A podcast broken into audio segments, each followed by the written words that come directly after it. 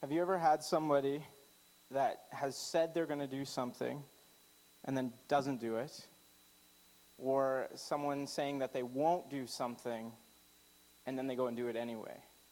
Which of those is better? Neither? Well, but which is better? I didn't ask which one's good.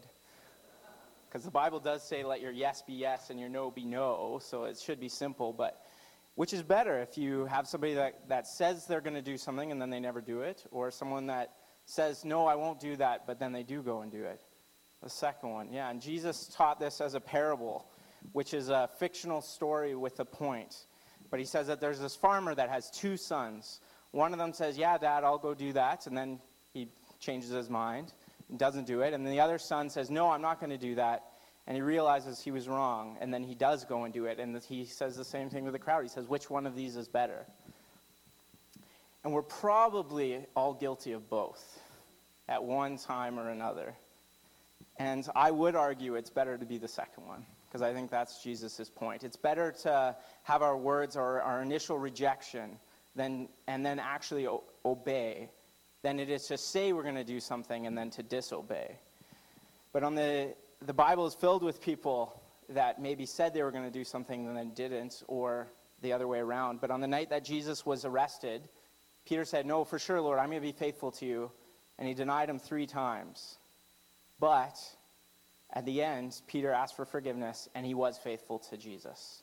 He actually, on the day of Pentecost, he was filled with the Holy Spirit and was able to preach, and thousands of people became converted. So he did obey. He had a mistake along the way, but he obeyed. And uh, in Jonah so far, we've seen God's amazing mercy and grace at work. And uh, even though Jonah was fickle, and even though humanity is fickle, and sometimes we make mistakes, sometimes we're guilty of saying we'll do something and we don't do it, or that we say, no, I'm not going to do that, but we repent and ask for forgiveness. But God's calling us to obey him because he loves us. And so the experience of Jonah here in chapter 3, so uh, turn or swipe there in your hard copy or your iBible to follow along, but we come into this chapter with great hope. Jonah was rescued by out of the great uh, fish. And I didn't tell Victor this, but this is the Victor of the story I told about the uh, kids' Sunday school with the uh, who wants to get vomited out of the whale. He remembers that. You know, it's better to ask for forgiveness than permission, Victor. So I told this story without asking you, but you weren't here. So, but Jonah obeyed his or disobeyed his first call. God told him, "Go to Nineveh and preach," and he said, "Nope." I'm out of here. Tries to go as far away as possible. Goes all the way, tries to get to Tarshish, doesn't get there. And then we can under, maybe we can understand that because Jonah was given a very hard call. He had the job of a prophet.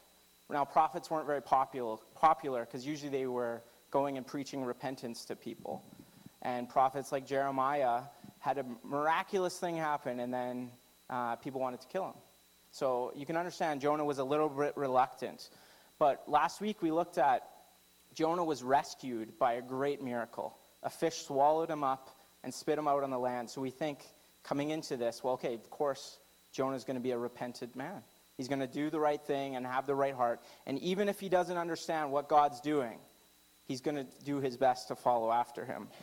We hope that Jonah responds to God's miraculous grace with obedience. And we hope that he's had his heart transformed by God's mercy. And we also hope that his whole heart is changed. As a person who's received mercy and grace, that he would be a person who would be gracious and merciful. And now that he would trust God and obey him. So that's the hope that we come into chapter 3 with. So if you would uh, follow along in your head with uh, Jonah 3 1 to 10. I'm reading out of the NIV 2011. It says this. Then the word of the Lord came to Jonah a second time Go to the great city of Nineveh and proclaim to it the message I give you. Jonah obeyed the word of the Lord and went to Nineveh. Now, Nineveh was a very large city. It took three days to go through it. Jonah began by going a day's journey into the city, proclaiming, Forty more days, and Nineveh will be overthrown. The Ninevites believed God. A fast was proclaimed, and all of them, from the greatest to the least, put on sackcloth. When Jonah's warning reached the king of Nineveh, he rose from his throne, took off his royal robes, covered himself with sackcloth, and sat down in the dust. This is the proclamation he issued in Nineveh. By the decree of the king and his nobles, do not let people or animals, herds or flocks, taste anything. Do not let them eat or drink, but let everyone, let people and animals be covered with sackcloth. Let everyone call urgently on God. Let them give up their evil ways and their violence. Who knows? God may yet relent and with compassion turn from his fierce anger so that we will not perish. When God saw what they did and how they turned from their evil ways, he relented and did not bring on them the destruction he had threatened. May God bless the reading of his word. So this starts off right at the beginning. It's an echo of the very beginning of Jonah where it says, The word of the Lord came to him. And it starts with, The word of the Lord came a second time. God's giving Jonah and the Ninevites a second chance. God cares enough about them both, the Ninevites and Jonah, to give them another back kick of the cat. And yet he persists in calling them, even though Jonah disobeyed. He wants them to come. And so Jonah is called once again to preach to the Ninevites. But there is a change here. He says, instead of just go to the Ninevites and uh, tell them that my wickedness has come before me, he actually says this time, go to the Ninevites and proclaim the message I give you. And this is, uh, this is just a subtle little thing, but it's such an important thing. And for uh, a preacher of the word, as I am, I have the privilege of being, this is such an important thing because uh, the Bible says neither to add or subtract to the word of the Lord. And so there's a difficulty here because sometimes the, what the word of the Lord says doesn't get taken very well. And sometimes when you speak truth to people, they don't want to hear the truth. And that's why Jonah ran away, because he was scared of his call.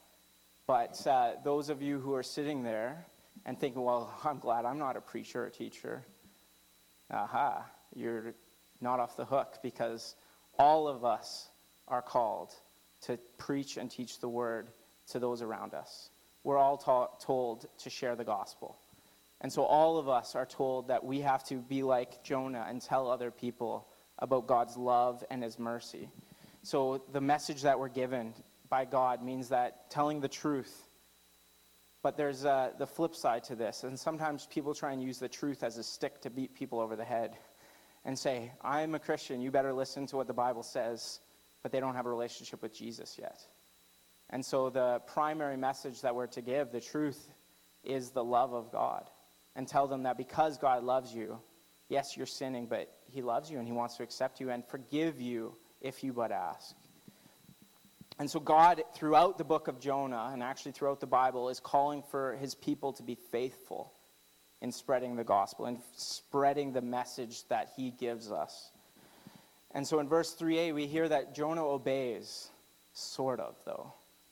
And this is a bit of a cliffhanger for next week. We see that Jonah does obey, but it says that Nineveh, or Nineveh is such a great city that it would take three days to proclaim the message through. And so I'm not a theologian, but I read really, well, I am a theologian, sorry, I'm not a historian, I should say. But I read uh, about history, and there was not a city that would literally take three days to get through during this time. And even if you did the circumference of the city, it's probably not that. So the, the uh, historians have a couple different ideas. And one is either that this was a circuit of villages and towns that would take three days to travel and speak, or if you were literally trying to speak everywhere in Nineveh, all kind of the public corners, it would take three days. But the Bible says that Jonah spent one day preaching. And that's why I say he obeyed, sort of. He kind of did the bare minimum that he could get away with. Away with. And so uh, Jonah's message is short and sweet. And some of you go, well, I wish Adrian would be short and sweet sometimes. But he says, 40 more days and Nineveh will be overthrown. That's it. That's the message. That's the message of repentance, grace, and love. Do you feel the love? Do you feel the grace? Well, it's a short message and it's straight to the point. And uh, the word, the kind of the key word here is overthrown. And it's the same word that's actually used to describe what happened to Sodom and Gomorrah. That God literally overthrew the city, he destroyed it. But Jonah, being a prophet and a man after uh, a man of God, he would have known what it says in Jeremiah 18, 7 to, 7 to 8. It says, If at any time I announce that a nation or kingdom is to be uprooted, or the same word is overthrown, torn down, and destroyed, and if that nation I warned repents of its evil, then I will relent and not inflict on it the disaster I had planned. So even though Jonah's message is short and sweet in saying that in 40 more days Nineveh will be overthrown, he knows this verse. And he knows that even though God is saying that they will be destroyed, he knows there's a but in there. There's a but if you repent, then not. God will relent. And he doesn't share that with the Ninevites. Notice that. He just says, You're going to be destroyed in 40 days. And he leaves it at that. And so the, the key word, uh, different translation actually say it's overturned. And the, the word in Hebrew is hapak, uh, which is, has a double meaning. It means to either turn over or destroy. That's the negative side of it. But the positive side, the other side of the double meaning, is it can mean turn around or to bring to repentance. So it's a play on words almost. It's an offer to either salvation or destruction. And it's a choice. So either death or life. That's what Jonah is offering the people. That says God is offering the people is either destruction or life. It's up to them. But either way, they will be overthrown. And so, the, what this means to us, it seems like all gloom and doom, but the Ninevites understood the destroy aspect. They're like, oh, God's going to destroy us. We've heard about this powerful God, and he's coming to destroy us. And yet, we'll see in the following verses that they actually hope for more than destruction. They hope for something else. But to put this to us, if you're living apart from God, then your whole life needs to be overthrown. Everything that you value, if it's outside of God, needs to be overturned. And that's what God offers and threatens. If you are disobedient to Him, He says your life, whole life needs to be turned upside down. Your priorities, what you're going after, it's not going to bring you life, it's going to bring you death. And that sounds like a harsh reality, but that's what it is. But the, throughout this story, and we'll see right now, that after your life is overturned, that here the uh, Ninevites, they believed and they repented.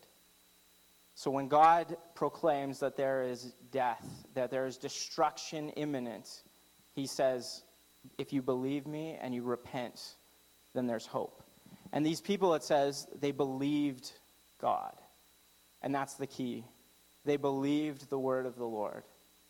They believed what this prophet of God said. And so they started fasting and praying. And these were ancient demonstrations of mourning of uh, realizing, of showing grief. And it started from the top down. It says that uh, it's not just believing in what God says, but it's actually following that belief into action. And so the sackcloth and ashes that they put on was a sign of grief, humility, and penitence, which are all hallmark, hallmarks of true repentance. And so, the greatest to least, no one was excluded. The king himself of Nineveh uh, took off his royal robes, which were the sign of his uh, position of power and wealth, and he literally put on sackcloth. So, he took off what could have brought him pride. He took off what made him a big person. And he said, No, I'm not going to do that. I'm going to, I'm going to uh, humble myself before the Lord, and I'm going to put on coarse sackcloth. And then he got off of his throne and sat down in the dust. And he told everyone in Nineveh to do the same. So he said, God alone is Lord. God is King. I'm going to get down off my throne and sit in the dust. And so this isn't just, uh, just uh, verbal repentance. He's actually showing by his actions. His whole heart is trying to follow after God. He said, I'm not just going to give verbal platitudes and say, Oh, God, forgive me. I'm going to actually show that I want God to forgive me. And even at, at this point, as I said, they don't know what God would do. They weren't followers of the Bible. they didn't know this verse in Jeremiah. They didn't know that when God pr- threatened destruction, that there was hope. But yet they still choose hope. They said that they call on God. They're calling everyone to call on God in verse 7 and 8.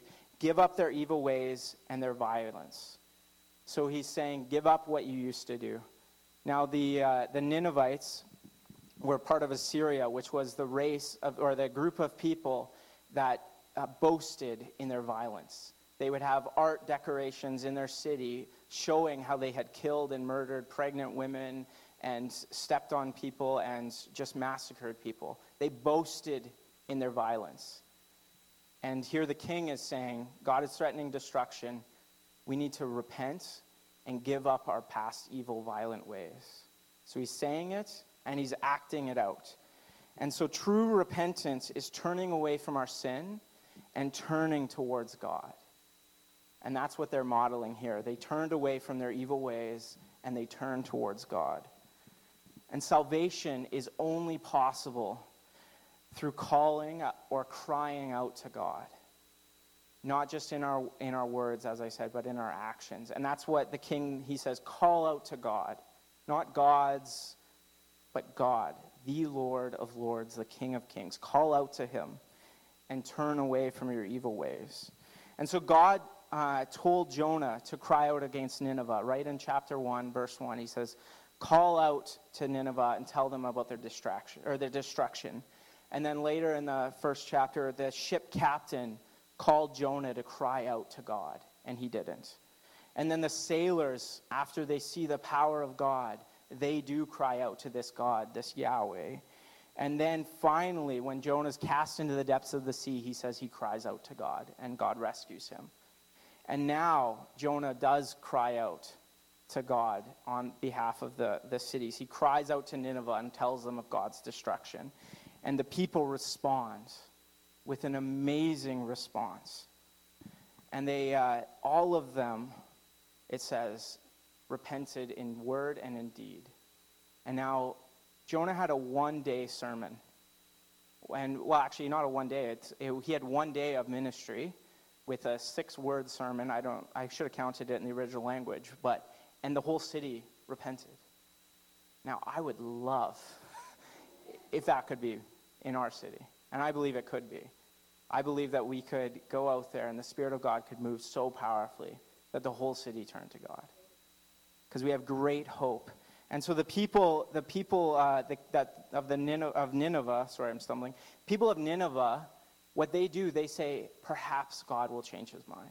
Perhaps if we repent, God will do something. So they have great hope in God's compassion. The king says it this way in verse 9 Who knows?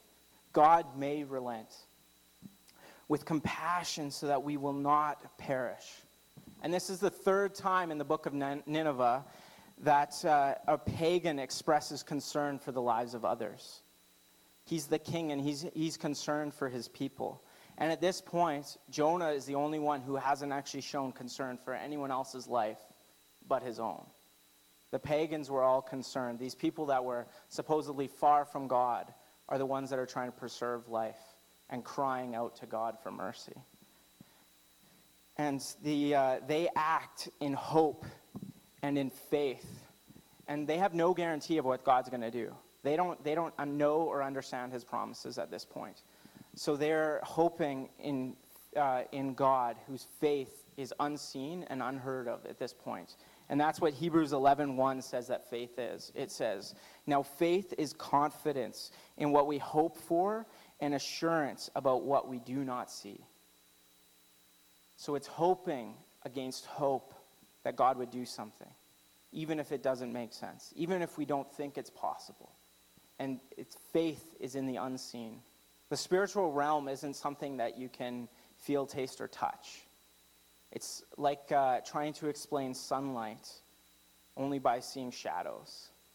You can't possibly understand or feel or touch it without faith. And so it's believing that the miracle is possible. It's believing that God can move. And so these people respond to the word of God and their hearts surrender to him. And so they show signs of humility and a willingness to accept whatever God has for them. At this point, they only thought destruction was going to come. And so they humbled themselves and said, Whatever God does, I surrender all. I surrender all to whatever God wants to do. That's the heart of repentance. And so, like the pagan sea captain, the Ninevites realize that there's nothing that they can do to force God to act a certain way. It's not a I give God something, God gives me something back. It's a I'm surrendering to God, and whatever He does, He's the God, not me. It's saying He is God, I am not. And so mercy and grace are gifts from God. There's no such thing as entitlement in faith.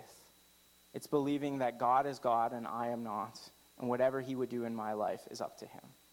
So my acts of worship, my acts of giving, my acts of service aren't to do something for God to like me. I do them because God loves me. And it's a response to what He's already given us.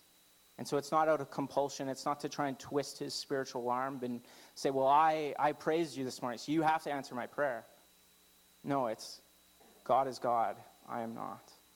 And he'll, he, if He answers His prayer, it's because He loves us, not because He has to. God doesn't have to show any of us anything that he doesn't want to. He doesn't have to be merciful. So the, the only thing that the Ninevites earned at this point was absolute destruction. And yet, God, out of his great compassion, his great mercy, even though their actions were sinful, even though that they had been prideful in their violence, God chose to show them love and mercy and grace. And so our mercy and our grace that, that we receive are just gifts to us. We get to receive them because He loves us. So, because God is so good, He wants to lavish us with His love. He wants to give us good things. And the Bible says that God wants all to be saved. God wants everyone to receive this mercy, this love, and this grace. And we can see how much He cares because even the, the worst enemies that Jonah could imagine, God sends him to go and preach to them because He doesn't want them to be destroyed. He wants them to be saved. In 1 Timothy 2 1 to 6, it says this I urge then, first of all, that petitions, prayers, intercession, and thanksgiving be made for all people, for kings and those in authority, that we may live peaceful and quiet lives in all godliness and holiness. This is good and pleases God our Savior, who wants all people to be saved and to come to a knowledge of the truth. For there is one God and one mediator between God and mankind, the man Christ Jesus, who gave himself as a ransom of all for all people. This has now been witnessed to at the proper time. So Paul is writing here to his protege Timothy, and he's saying all God wants everyone to be saved, and he provided a way. It's through his son Jesus, who's the mediator for all people. And so God responds to this mercy and this grace, or sorry, he responds to humanity's fallenness and humanity's sin with forgiveness and grace. And so he, res- and, uh, sorry, the prerequisite for this, though, is repentance. And repentance isn't something that we're, it's not an exchange that we are giving God something. It's just surrendering to God and saying, I can't do this on my own. I can't possibly save myself. I've dug such a big hole that I can't climb out of it. the only way that I can get out of this hole is if you help me. And so that hole that all of us are in is death. It says uh, the, the wages of sin is death. And who here has ever sinned at all? So the wages of that sin is death. And I'm just as guilty of that as all of you are. Okay, well, that's the message of the day. Thank you. No, the, that's not where God leaves us, though. He cares so much about us that he sent Jesus to us so that we could be saved.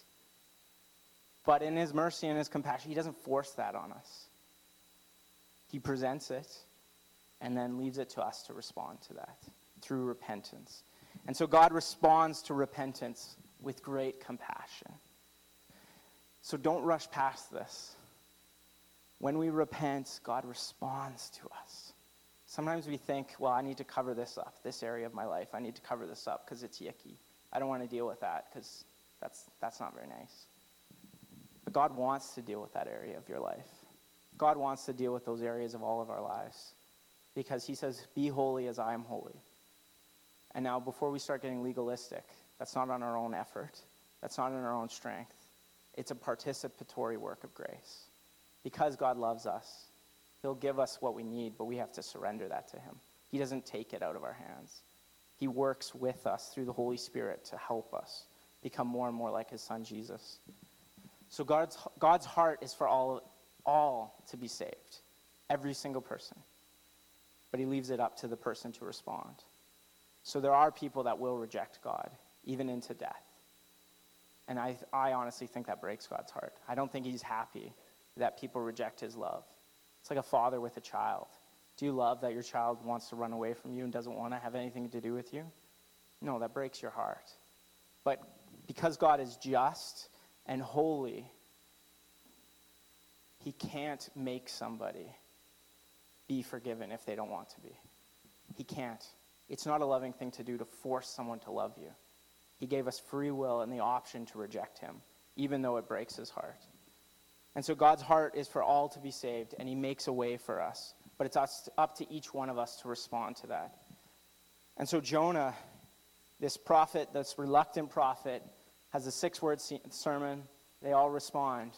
By all, by all measures, by church growth standards, he's absolutely succeeded. He should plant a megachurch and write tons of books.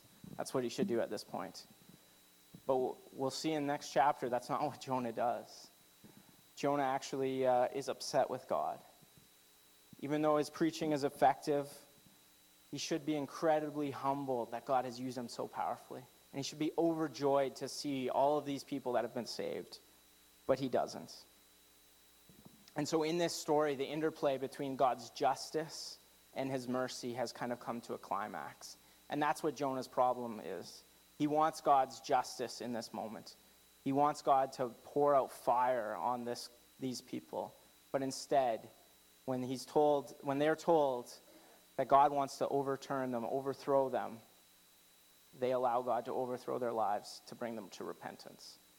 They say, Take our lives, God, whatever you want. And Jonah's upset with that. But we'll get into that next week. But the interplay uh, that we have, sometimes people criticize God and say, Well, in the Old Testament, God's all fire and brimstone. And the New Testament, he's all lovey dovey. And so that must be two different gods. But we can see right here in Jonah and in Jeremiah, read earlier, God's, God wants to relent from disaster. But because he's holy, because he's just, sinners that aren't forgiven, that don't ask for forgiveness, can't make it into the kingdom of God, because that wouldn't be just. And so the, the interplay here in the Old Testament, there's commandments, the Ten Commandments, and there's the call to holy living. It's the example, and that's called the law. The law that we're given, the example to follow which essentially Paul says brings us death because none of us can follow it perfectly. But then we have the New Testament, which is the gospel. And it's the lived out example of the gospel, which the gospel is the hope that Jesus alone brings. That he is the propitiation for our sins, he's the payment, that he is the one who took the pain of death for us so that we could be forgiven.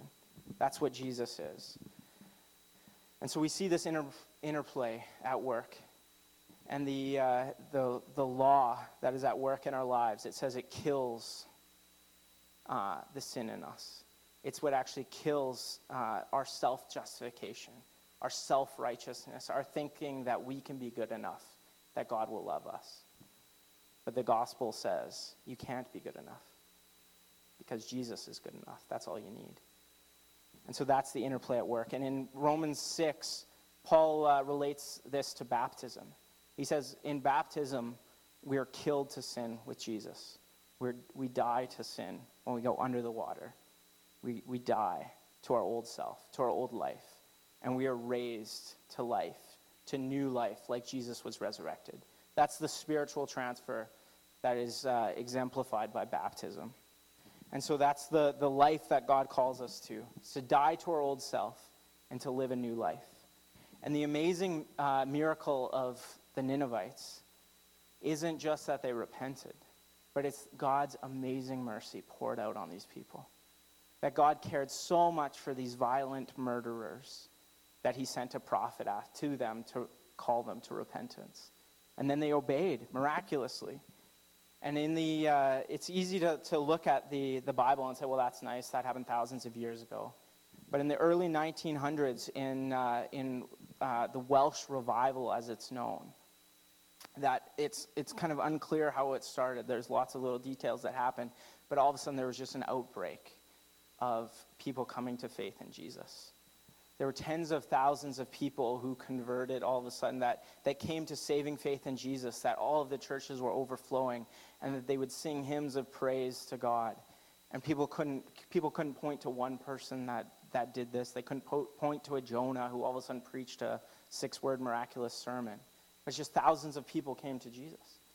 And the, uh, the change in people's life was so amazing that the donkeys in the mine that were used to being cursed at to carry the coal off all of a sudden stopped working because the miners didn't feel comfortable swearing anymore. So the, the uh, donkeys had to be retrained in how to actually move coal. And I'm sure that would be frustrating, right? Like you clean up your language and all of a sudden you get frustrated enough you want to swear, but that's where these, uh, these miners were. But that's an amazing story of the Welsh revival. I'd, I'd, encourage you to Google it, read it in a book. They still have those. I do read them. Uh, but go ahead and read it, and it's an amazing story. But do we have faith that that can still happen? That was 100 years ago. Nineveh was uh, thousands of years ago. Do we have faith that that could happen in Penticton, even Leduc? Do we have faith that that could happen? And so God's love turns our lives upside down. He wants to overturn Penticton. He wants to overturn the Okanagan. He wants to overturn Canada. And he wants all of the people to be saved. And so when we repent by word and action, we have an amazing miracle of the transition from death to life. And how amazing would that be if that happened here? If the Welsh revival uh, wasn't uh, the most recent story of this? What if there was the Penticton revival, the Okanagan revival? Do we have faith that that's possible? Do we think that that's possible, or do we think, no, these people kind of beyond hope? I just kind of want to wait around and coast into the kingdom. Is that where our faith is? I don't know, but sometimes, uh, sometimes we think that, well, you know, God does move, but He uses other people. You know, He uses someone who's a better Christian than me. He'll use that pastor down the road or that woman that I know that's a prayer warrior. That, that's the person God will use. But God calls you, and He calls me. And so the story of Jonah is a story of a reluctant prophet, and God will still use you. So in the story in the beginning, when uh, the parable that Jesus told about the one who says, okay, I'll go and do that, and then doesn't do it, or the one that says, no, that's hard, I, I'm not going to do that, and changes their mind. I'd rather be the second one. I'd rather be a little reluctant but then to actually do what God wants me to do, rather than just talk, rather than just say, "Yeah, I want to be a Christian, but I don't. I don't think I'll do the hard stuff in the Bible. I'll just kind of scoop in there." And so let's let's be people of great faith. Let's be people of great hope. In 1 Timothy, it calls us to pray for people. All great revivals have started with prayer, a devotion, a passion for prayer. And when you pray for somebody, your heart grows for them. That's why Jesus says, pray for your enemies, because it's really hard to hate someone you're praying for. Because God starts giving you the heart that He has for that person. So let's pray for the lost.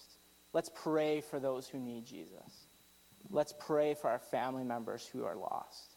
Let's pray for our friends who are lost. Let's pray for our city. Let's pray for ourselves. You know, there's uh, often we think of uh, those other sinners, you know, those other bad people. But is there anything in your own life that you need to confess to God? I have uh, three quick things to finish us off here before Karison and her team comes up, and these are just things for us to reflect on. So the first is Does reaching the lost seem impossible? Does it just seem like that's too hard? I don't know enough Bible. I don't have the right way of talking to people. If, if Jonah can do it, when he ran away, you can do it. I have faith in you. I have faith. And God only asks us to share what He tells us. So, whatever little you know, whatever lots you know, you could be a Bible scholar, share that. Share what God has done in your life with those around you. You know, I, uh, I often, and sometimes in my own head, I think, well, I'm very Canadian, so I never want to offend somebody. But I think, well, if I share about Jesus, someone's going to kind of push back and go, oh, I'm mad at God. I don't, I don't want to deal with that. But I've, been, I've often been surprised by how open people are to actually hear about Jesus. But usually it has to be done in a non weird way. You have to just be a real person and talk to them, ask them about who they are, ask them about their kids, their family, and just watch how the conversation takes off and ask them what they think. Questions have an amazing way of going into a conversation. And so share with people. Even though it feels impossible, even though it feels huge, God is a big God. God is the God of the impossible. So there is hope. People aren't as closed as we might expect. And then the second is how are we investing our resources? Our time, our talents, our finances. Are we investing them in such a way that it reflects the compassionate heart of God to the lost? Are we, are we investing in such a way that we could affect the eternity of others? How are we using our time? Are we using our time to help other people hear about Jesus? How are we using our talents? What has God gifted you at? We all have gifts, and that God wants to use them. And then our, res- our financial resources. How are we investing individually, as a community, as a church, in seeking and saving the lost? And then lastly, what do we need to repent of? either individually or as a community. Imagine what it would look like if God had all of our hearts, each of our hearts completely. In Nazarene circles, we would call this being uh, entirely sanctified. And it basically means that your whole heart is a yes to God. There's no areas of your life you're holding back, everything is surrendered to God. You know, God can take one passionate person and set the world on fire.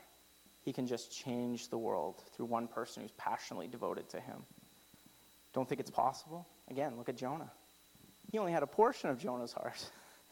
And, he, and God uh, saved a whole city through that.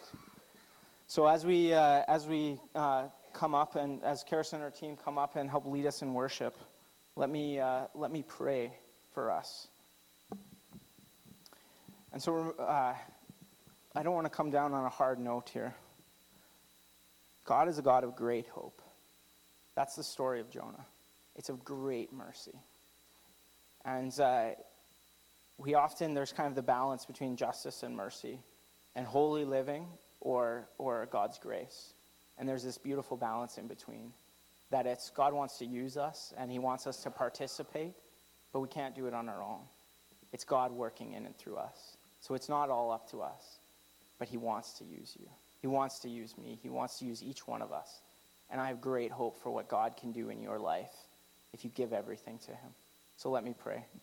Jesus, you are so awesome.